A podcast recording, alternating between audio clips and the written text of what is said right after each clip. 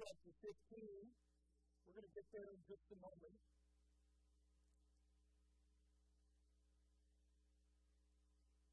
I want to talk to you this morning about purpose. Do you know what your purpose is? I think everything ought to have a purpose, don't you? I remember when, in the first few years of being married and trying to work and take care of our family, I had the opportunity to work in a sales job selling copy machines. That was a glorious job. Not really, but I remember sitting at lot of meetings, sales meetings, and thinking, what is the purpose of this meeting? Why didn't you just email me the slideshow if you're just going to read it to me?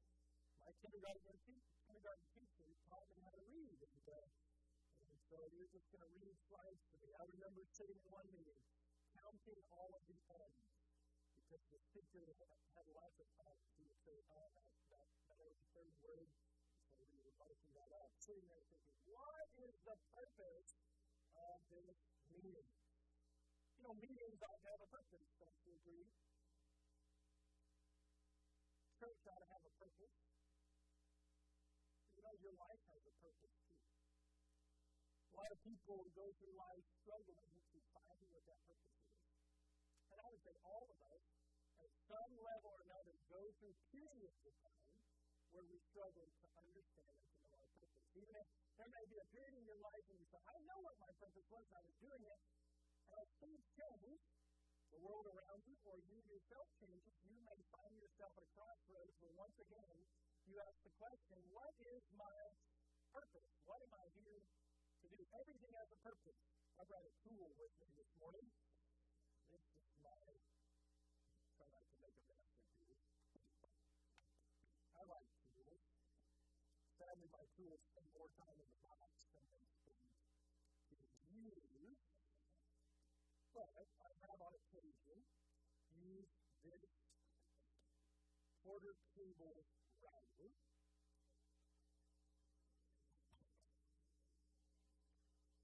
This is worth more than 50 bucks. It's not an option today. I bought this with my hard-earned money selling copy machines. And it has a purpose. But let me tell you, while it has a purpose, and it works, let's see, we can prove it to you this morning, hopefully. Although this, I took the blade out of it, or I took the bit out of it, so we should be relatively safe. It works. Got a good motor on it. It's a good brand, 40 cable. It'll hold up. I brought some bits, but I'm not going to put them in. I didn't want to take them, but he's pretty well. Some of you know what this is for, and some of you have no idea. You at this and say, well, it makes a lot of noise. It sounds dangerous, but I have no idea what I would do with this. Some of you might try to put some heaters in it and mix up your coffee or something like that. That would make a big mess. Well, this is for putting edges and corners on wood. It's for rounding off edges. It's for cutting grooves. It's for doing all kinds of cuts where you need a bit that goes down into the wood and up against the wood and makes those cuts. But you know, this router has a purpose, but for me right now, mostly it just sits on the shelf and it's not really being used. That being said, I'm not going to sell it for 50 bucks because one day hope to use it again. Tools have a purpose, but if the tool lives on the shelf, it's not really living to its purpose. Wouldn't you agree? But when it comes to purpose, you may have a tool like this and have no idea how to use it. I know how to use it, but I'm not using it right now, therefore it's not being used according to its purpose. But you may have a different problem. If you had this tool, you wouldn't even have the first idea how to use Think in life we have some similar things. Some of us know what our purpose is, but we're not living according to that purpose. And others of us just really have no idea what the purpose is in the first place. And I think if we come to the end of this series that we've been working on through this month of January on being fruitful from John 15, 1 through 11. I believe verses 9 through 11 really speak to the idea of fulfillment, how to feel like you've accomplished your purpose. God didn't put you here just to exist. He didn't put you here just so you could have fun, live, eat, work, and then someday die. God has a much greater purpose for your life. And if you do not live according to that purpose, Believe you will be very unfulfilled in this life. God's Word teaches us a lot about purpose. The Bible teaches us that God created you to bring glory to Him and to make Him known. Revelation 4.11 says it very simply, Thou art worthy, O Lord, to receive glory and honor and power. For thou hast created all things, God created all things, notice the last phrase, and for thy pleasure they are and were created. You were created for God's pleasure. Romans 11:36 says, For of him, speaking of God, and through him, and to him are all things. Can we include you in that? All things? We can include me in that. We're all part of that. It says, To whom be glory forever. Amen. You were created to bring glory to God and to make Him known.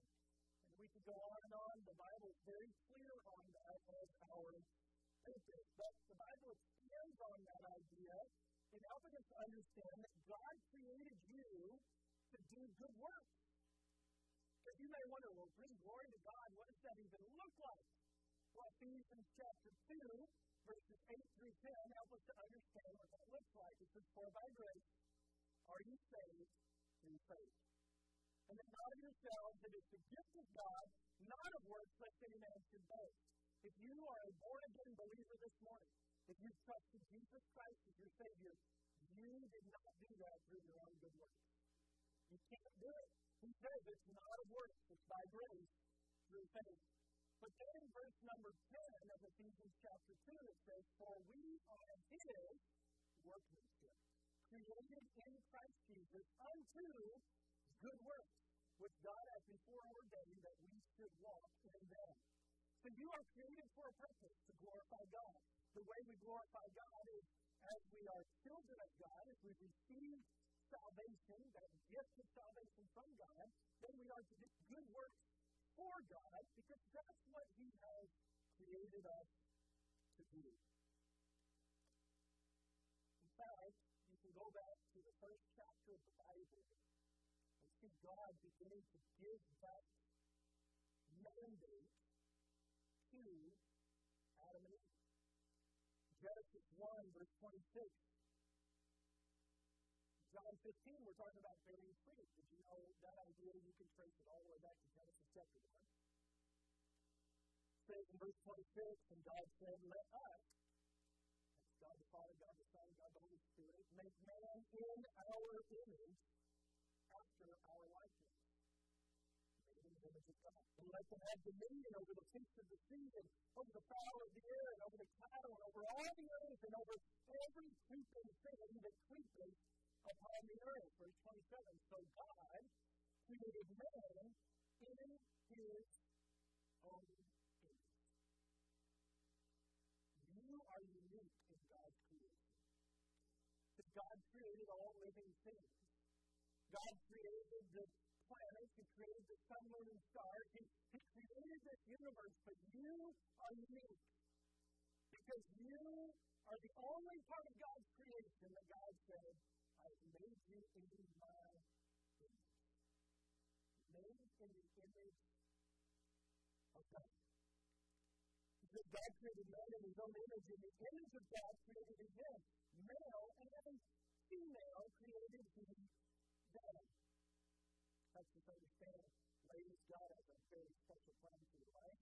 Men, God has a very special plan for your life. He's not creating one to say one's more important than the other. He said God created male and female, and He has a plan for both.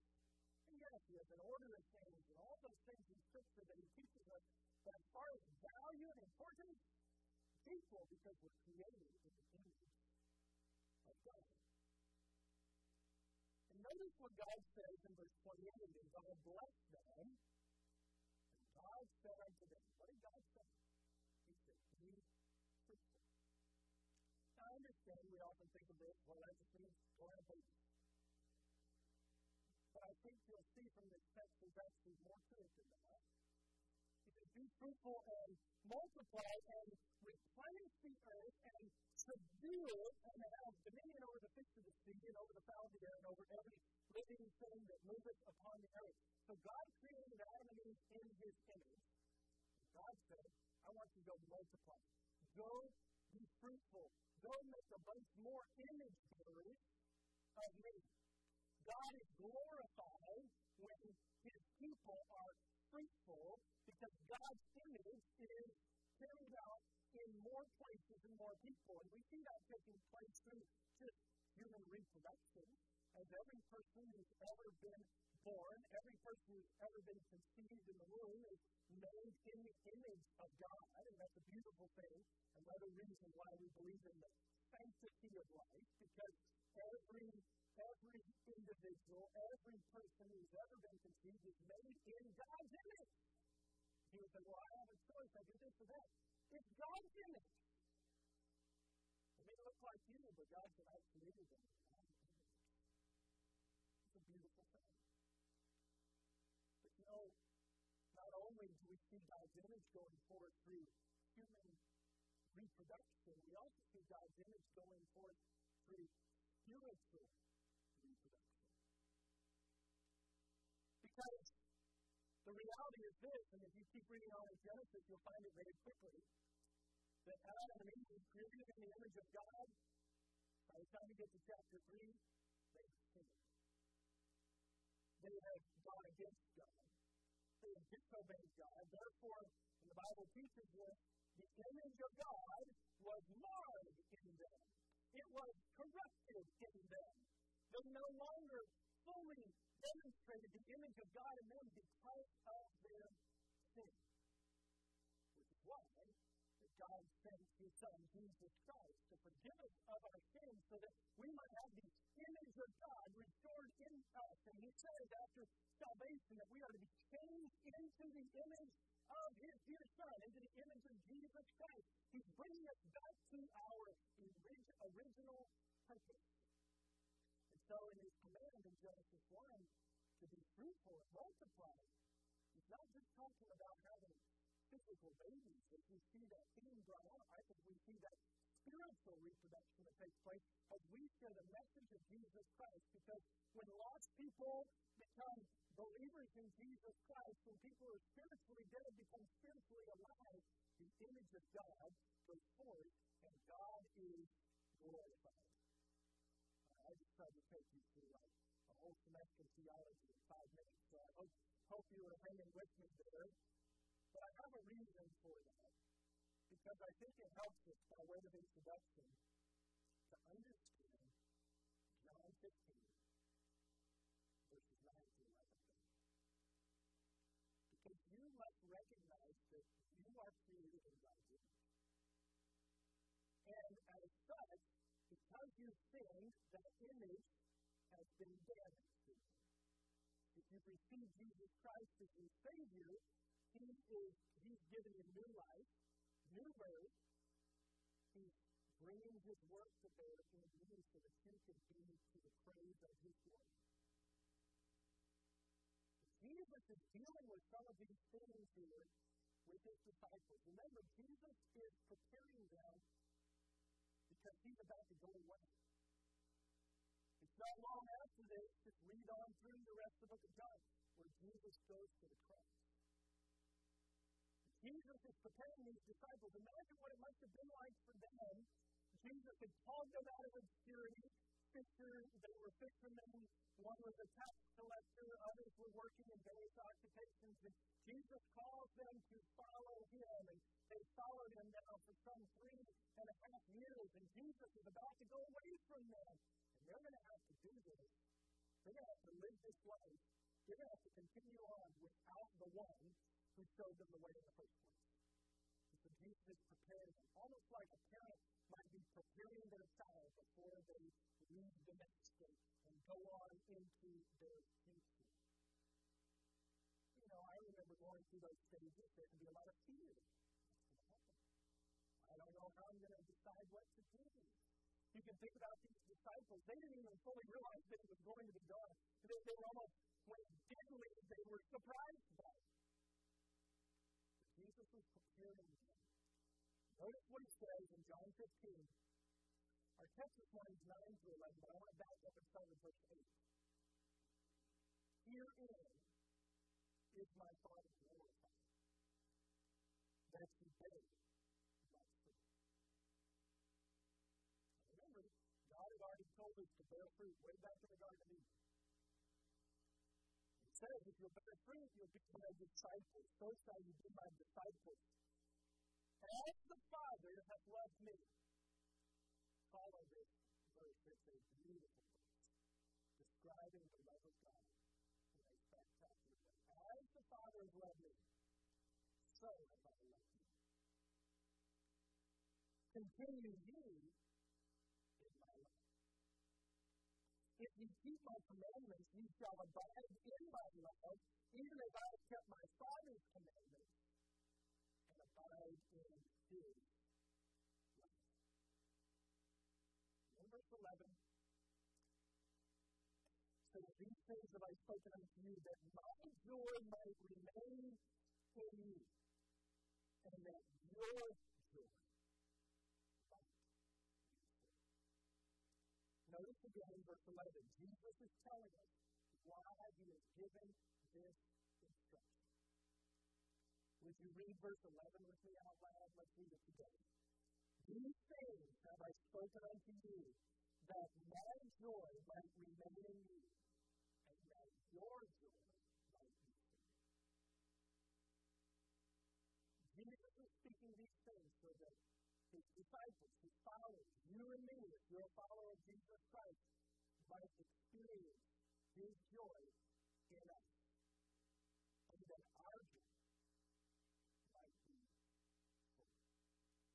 This is why this morning I want to preach to you on this theme that fruitful equals fulfilled. Fruitful equals fulfilled. He told us to go and bear fruit. And then he said, I told you these things so that you might be full, so that your joy might be full. And the way to say this, so that you might be fulfilled. Fulfilled. That's why we're talking about purpose. Because if you spend your life, even any day of your life, not living according to the purpose that God has given for you to live, you are living an unfulfilled life. And I'm thankful that this router doesn't have a brain. It's not a person. But if it was, it might feel pretty neglected and useless. Because it has not been used to do what it was intended for in seven years. But God didn't create you to sit on a shelf God didn't make you so that you would have to live without following your intended purpose. And here's the wonderful thing about God. Because every single one of us has done something, probably many something, along the way. To either put ourselves on the shelf or to put ourselves in a place of disrepair and brokenness so that if we were to look at ourselves in the mirror, there's at least been a few days, maybe for some of us a lot of days, that I don't know if I'm really that I don't know if I can be fulfilled. Maybe you're here this morning saying, I don't know if I can ever experience what it means to be fulfilled. But Jesus said, I wrote these things to you so that my joy might remain in you. And your joy might be Would you like to in your life? Would you like to have your joy full. I know I would. I hate sitting and wasted in, in meetings with no purpose. I don't like standing in line. I will change my schedule around to do something else so I don't have to stand in line. One time I had to get my, I was my CDL, the line at the DMV every day was super long. So I, I just changed my schedule around. I got up, and I was the first person in line. I got up, I said, well, let's do my Bible reading anyway. I get up anyway, so I got up, I took my chair, I went down to the DMV at 5.30 in the morning, and I sat outside and read my Bible, so the doors open, and I was first in line, and I got my CDL, and I went on my way, and I was happy, because I felt like this is living according to my purpose.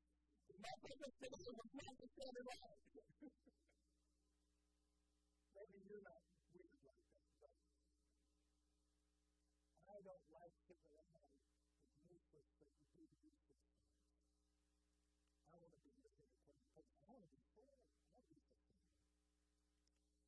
first thing we see about this passage, I think we see the example of our life. The example of our life. What is the example? Well, first of all, the Father loves the Son.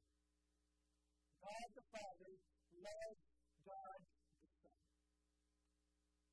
Jesus says it here in this passage in verse number 9.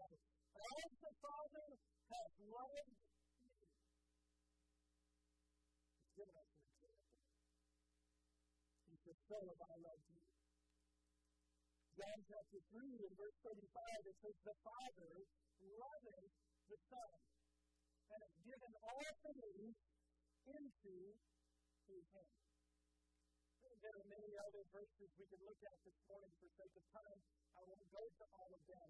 But suffice it to say, God, the Father, loves God the Son and loves him with a perfect love, an everlasting second thing we see about this example of love is that the Son obediently loves the Father. The Son obediently loves the Father. Jesus said at the end of verse number 9, He says, So if I love you, continue in my love. If you keep my commandments, you shall abide in my love. Notice, even if I have kept my Father's commandments and abide in his love. Jesus also said back in the last verse of John chapter 14, if you're there in your Bible, just look across the page. Verse number 31 of John 14, Jesus says, But that the world may know that I love the Father, and as the Father gave me commandment, even so I do. Arise, let us go He, the Son, obediently loved the Father. So he said, I want the whole world to know that I love the Father. But how is the world going to know that Jesus loves God the Father? He said, I'm going to be obedient to his commandments. And how did Jesus demonstrate that love? In the most perfect and complete demonstration of love that there could ever be. Jesus loves the Father. Obeyed the Father. He went willingly to the cross and suffered and died. So when Jesus here is saying in John chapter 15, in verse number 10, even as I have kept my Father's commandments and abide in his love, his disciples didn't know what that was going to look like, but Jesus did. Jesus knew where he was going. Jesus knew where he was headed. Jesus gives us the perfect example of love. God the Father gives us the perfect example of love. Then, as we look at this idea of the example of our love, I think we can also see thirdly that the Son loves his followers. Jesus loves his followers, and they are to love and to him. You see the example that's being carried down here? The Father loves the Son, Son loves the Father, that the Son is obedient to the Father, and that is how he demonstrates his love to the Father. In the same way, the Son loves us. Jesus loves us. And we are to love him in return. And the way that we do that is through keeping his commandments to us. Jesus is not asking you to do anything that he has not been willing to do himself. Not only that, Jesus was willing to go to the cross obedience to the Father and the demonstration of His love for the Father. Which is why Paul wrote in Romans 12, 1 and 2, that giving your life as a living sacrifice, he calls it reasonable service.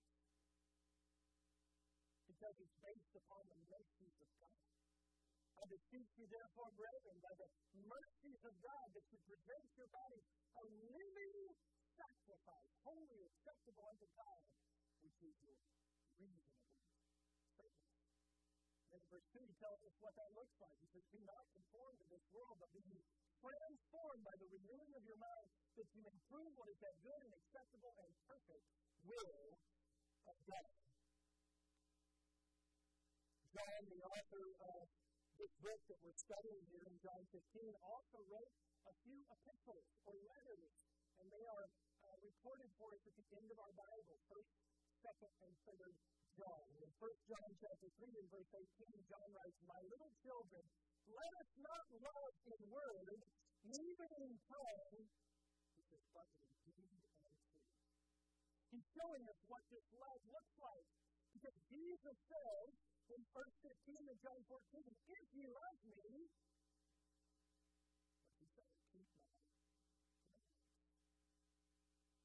he tells us to love if you don't just love in word or in tongue, it says love in deed. In other words, love through your actions, not just your words. He's not saying that we should never say, I love you. He's saying if you're going to say, I love you, then you better have some actions to back up what your lips are saying. 1 John 4 7, Beloved, he says, let us love one another. Why? For love is. And everyone that loves is born of God and knows it. I want you to know this morning you are loved. You're loved by God. And you're loved by this scripture. You may feel like you're alone and you're all at your own, at your wit's end of what's going on in your life, but you are loved. You are loved by God. You are loved by this Spirit. God is love, and we are to love one another because of the love that Shown toward us. John 15, 10. If you keep my commandments, you shall abide in my love. Even as I have kept my Father's commandments, abide in his love. We see the example of love. But I want you to notice the expectation of love. There's an expectation here that he places upon us. And you can see it right here in this text. Last week we looked at that really big little word, if. And that if was the key to whether or not our prayers would be answered or not. He said, if ye abide, if my words abide in you, and if you abide in me and my words abide in you, you shall ask what you will, and it shall be done unto you. Here in verse number 10, he gives us another if. Another conditional word. He's giving us his expectation. If keep my commandments, you shall abide in my love. Even as I have kept my Father's commandments and abide in his love. What's the expectation? Well, it's very clear. Jesus expects us to keep his commandments. You don't have to be a theologian to read that verse and understand it, right? Jesus expects us to keep his commandments. Just understand this a little bit because you may be thinking, wait a minute. I thought we were saved by grace through faith. It's not our works.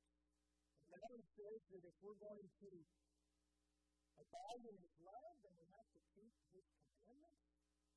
Is this a contradiction in the Bible? What, what's he saying here? Let me give you a few other scripture verses to help you think about that. When we look at the love of Christ in the Bible, we see that the love of Jesus always comes first. John, who wrote, who is penning the John 15, wrote in 1 John 4, verse 19, we love him. Why? Because he first loved us. He first loved us. The love of Jesus always comes first. But as we can see in John 14 and John 15, and also in John 14, we show our love, we demonstrate our love by keeping his commandments. John 14, 15, Jesus says it the other way. If you love me, keep my commandments. In John 15, he says, if you keep my commandments, you'll abide in my love. So the love of Jesus always comes first. We show our love by keeping his commandments, and when we keep his commandments, we abide in his. You may think, that sounds complicated. That sounds challenging. Well, we are reminded by Jesus Christ himself in this text that Jesus, while he expects us to keep his commandments, Jesus also kept the Father's commandments. And there's no doubt that the Father loves the Son. And the Son loves the Father. So is the love of God for the Son conditionally based upon Jesus' performance for the Father? Some people say, I don't want to be a part of a performance based religion. I'm with you. Because you can't perform good enough to earn your way to anything other than an eternity in heaven.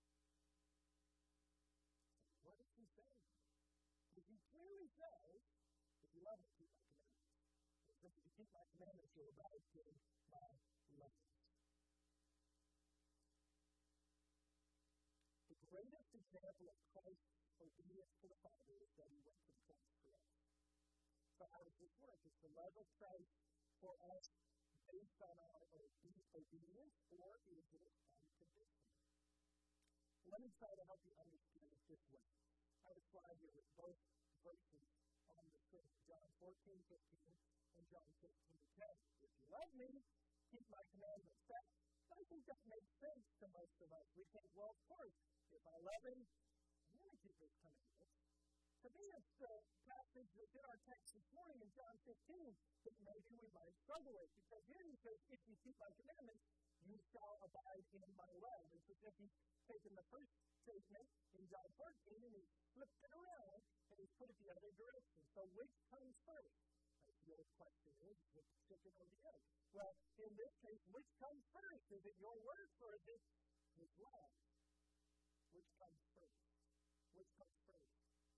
Well, we see here, even as I accept my Father's commandments to abide in his love. Remember what was going on in period? Jesus preparing his disciples to live life without his physical presence every single day. What happened to the disciples when Jesus was crucified and when they put him in the tomb? What happened to, the, to all the disciples during that time? Did they go back and have a worship service?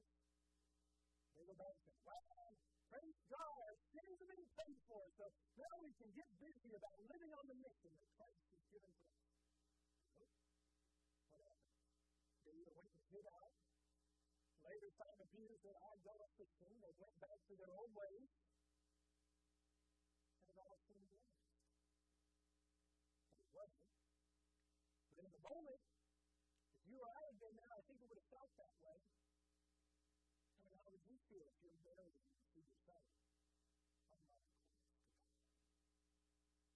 Would feel if John, the beloved disciple, is there helping to take care of Mary after Jesus has just said, Woman, behold thy son, son, behold thy mother. He said that to John. How would you feel if you were Peter and in the moments leading up to Christ's crucifixion, you were him to Did you feel lonely? Did you feel like a failure? Did you feel pretty defeated? Was preparing them to be able to live life without his physical presence. Now, all you have to do is go to John 17, and Jesus promises that he is going to send his presence. He calls him by name, the Comforter, the Paraclete, the one who comes alongside of, the one who will lead you into truth, the one who will convict you, the one who will encourage you, comfort you. We know him by the name of the Holy Spirit. See, you have to think about this. The disciples in this moment didn't have the indwelling presence of the Holy Spirit all the time. Now, yes, God did give them his spirit to go and do certain miracles and come back. But it was a time when there were times that they had the spirit and times that they didn't have the spirit.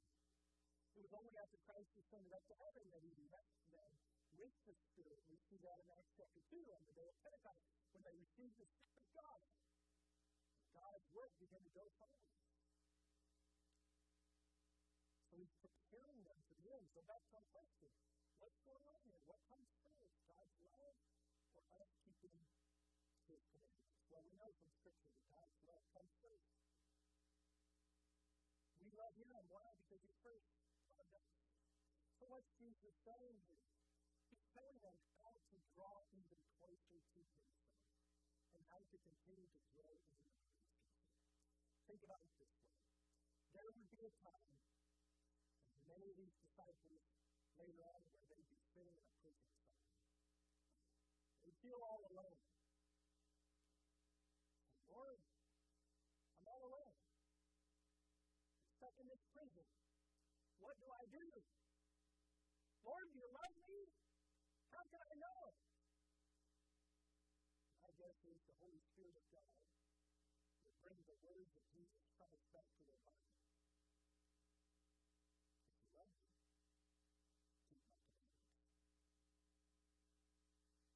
I, I want to. Hard. I, I just don't even feel like that. It's hard to feel like you really love me right now. I just by myself. If you keep my commandments, you'll find me. Lord, I'm afraid. I'm afraid I'm going to go in front of this group of people right now and they want to kill me. Could have been the words of Peter.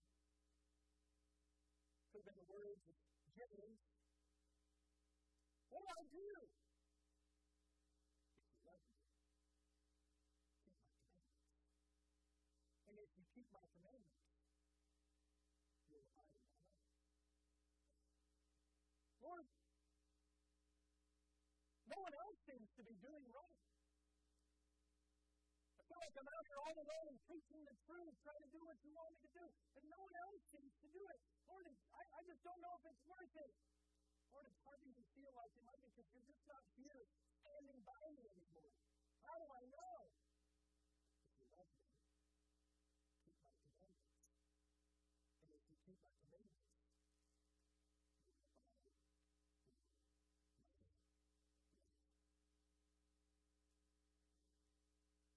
Lord, I want my life to count for something.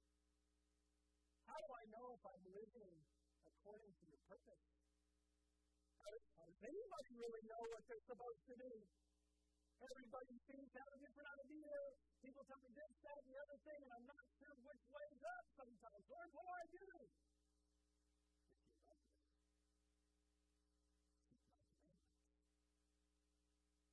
If you love me, keep my commandments.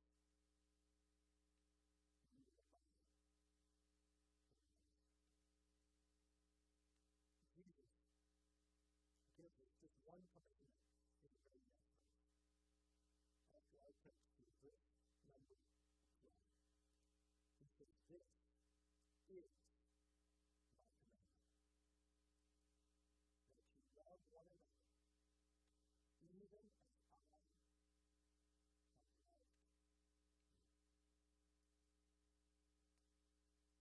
There's a lot wrapped up into that, isn't there?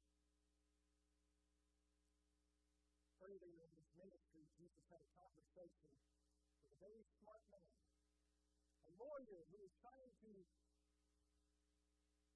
get Jesus tripped up in his own words. Said, What am I supposed to do? The Lord said, Keep the commandments. He said, Well, which commandments? There's so many of us. And Jesus said, God to love the Lord thy God. with All thy heart, all thy soul, all thy mind, all thy strength and then the second commandment is like unto it, that to love thy neighbor as thyself. He says, now these two commandments have all the law and the prophets. What am I supposed to do? If you love me, keep my commandments. And if you keep my commandments, you will abide in my name. That phrase in there John 15 Yes, I love you first, and if you love me, you'll keep my commandments. And if you're keeping my commandments, you will keep growing in, abiding in. We've already talked about what it means to abide and abide, to be firmly connected to, to remain in, to receive the nourishment and the strength and the encouragement that comes from the vine. Remember, you can't bear fruit on your own. Jesus said it, without me, you can do nothing. This is abiding.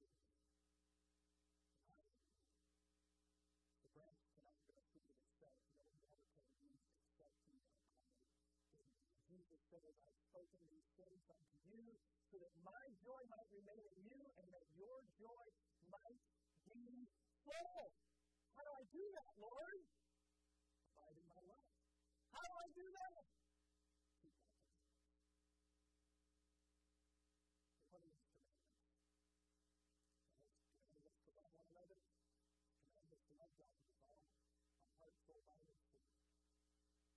Pages of this wonderful book written by God to us a manual, if you will. It's a love letter that tells us how can know Him and how we can keep His.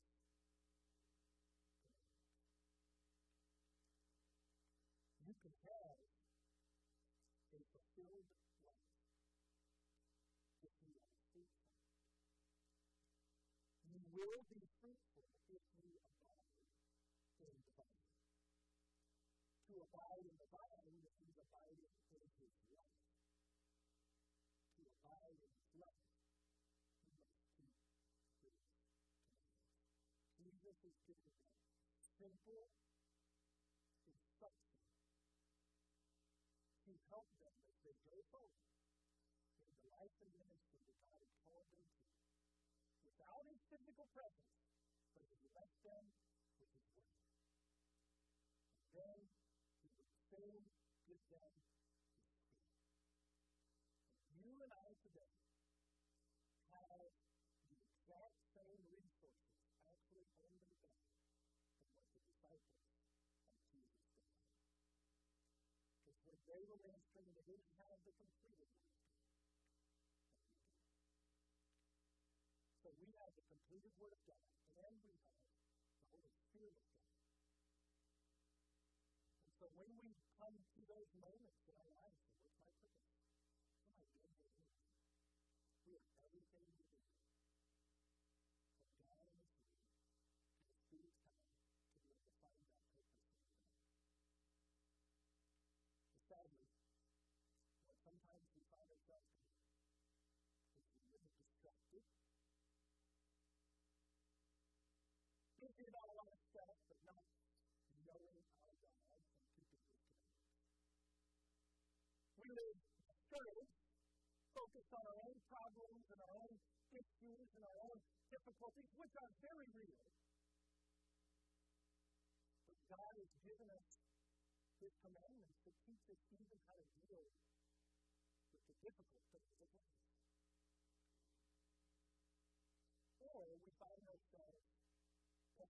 Because of the distraction, perhaps because of the discouragement, I think many people then just disassociate themselves altogether. Well, uh, I'm going through a hard time. I just, I just don't want to talk to anybody.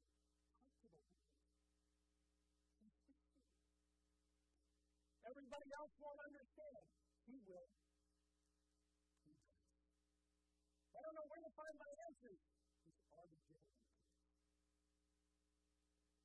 you love me, keep my commandments. And if you keep my commandments, you will abide in my love. To be fruitful means to be fulfilled. Do you know your purpose? Are you living out your purpose? I know the purpose for that too, but it's not living out its purpose right now. I have to take it down and use it. God's made you with a purpose. Have you received Jesus Christ as your Savior? If you have, do you know from His Word what His commandments are to you? Are you living out your purpose? Well, you're not really sure. Well, then think about it in these terms. Is your life fulfilled? Are you. And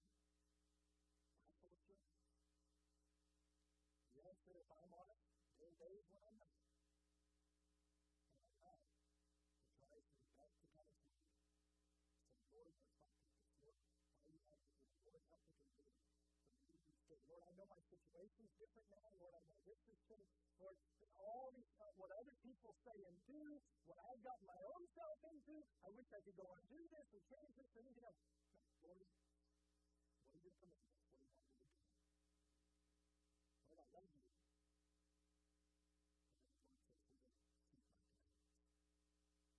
Lord, I, I want to love you. I'm just not sure what to keep my.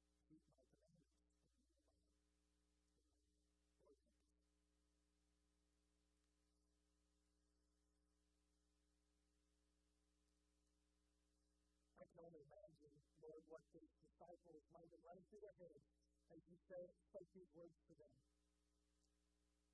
Lord, maybe some of what's running through our minds this morning. Lord, we, I, I hear what you're saying, but I'm too weak. Lord, I, I see it in your word, but I'm just not sure if I can do it. I don't know what other people will think. I, I don't know how the, what the consequences will be. Lord, I don't know if it will work out the right way. Lord, help us to trust in you. Trust in you, to come just as we are. Broken, discouraged, empty. Just come to you, responding not in our own strength, but responding to the strength that comes through you from the love that you've given to us. Lord, I love you. And I know this room has many who love you as well, but Lord, if we're honest, there are times when we are not abiding in your love. We're not full of joy because we're living for ourselves, we're disobeying your word, we're distracted, discouraged, disassociated, whatever it is. Lord, help us to seek you today. Not just me, but this body, this family, this church. Lord, I believe you want to do a great work, and you are doing a great work. You're doing it right here. You want to do even more because you're God, and it's your desire that your name be known all around the world, up and down these streets, and around this city, and across the globe. Because there are so many people today that are broken and lost and dying in their sin. They need the hope of a Savior. May we look to you and live fulfilled in your love. May we keep your commandments to go and to share the good news, to live faithfully for you, to take our burdens to you, Lord, to humble ourselves. Lord, may this be a time right now when your people come and confess sin. You said in your word, if we regard iniquity in our hearts, that the Lord will not hear us. Or there's probably somebody here today. You know the heart, I don't. But they need to confess sin. Or somebody here today that needs to come to you and be broken over their sin and repent. There's somebody here today that's just discouraged. They don't feel like they have strength. Or may they come to you today and just place all their cares upon you because you care for them. Or know that you are the one that can lift up the one who has fallen, the one who's downtrodden. Lord, you forgive. You said if we confess our sins, you're faithful and just to forgive us and to cleanse us from all unrighteousness. Lord, I just pray that you would move. Move in our hearts. I believe you're already doing that. Move in a way that we would go from here committed to follow you and serve you. In Jesus' name I pray.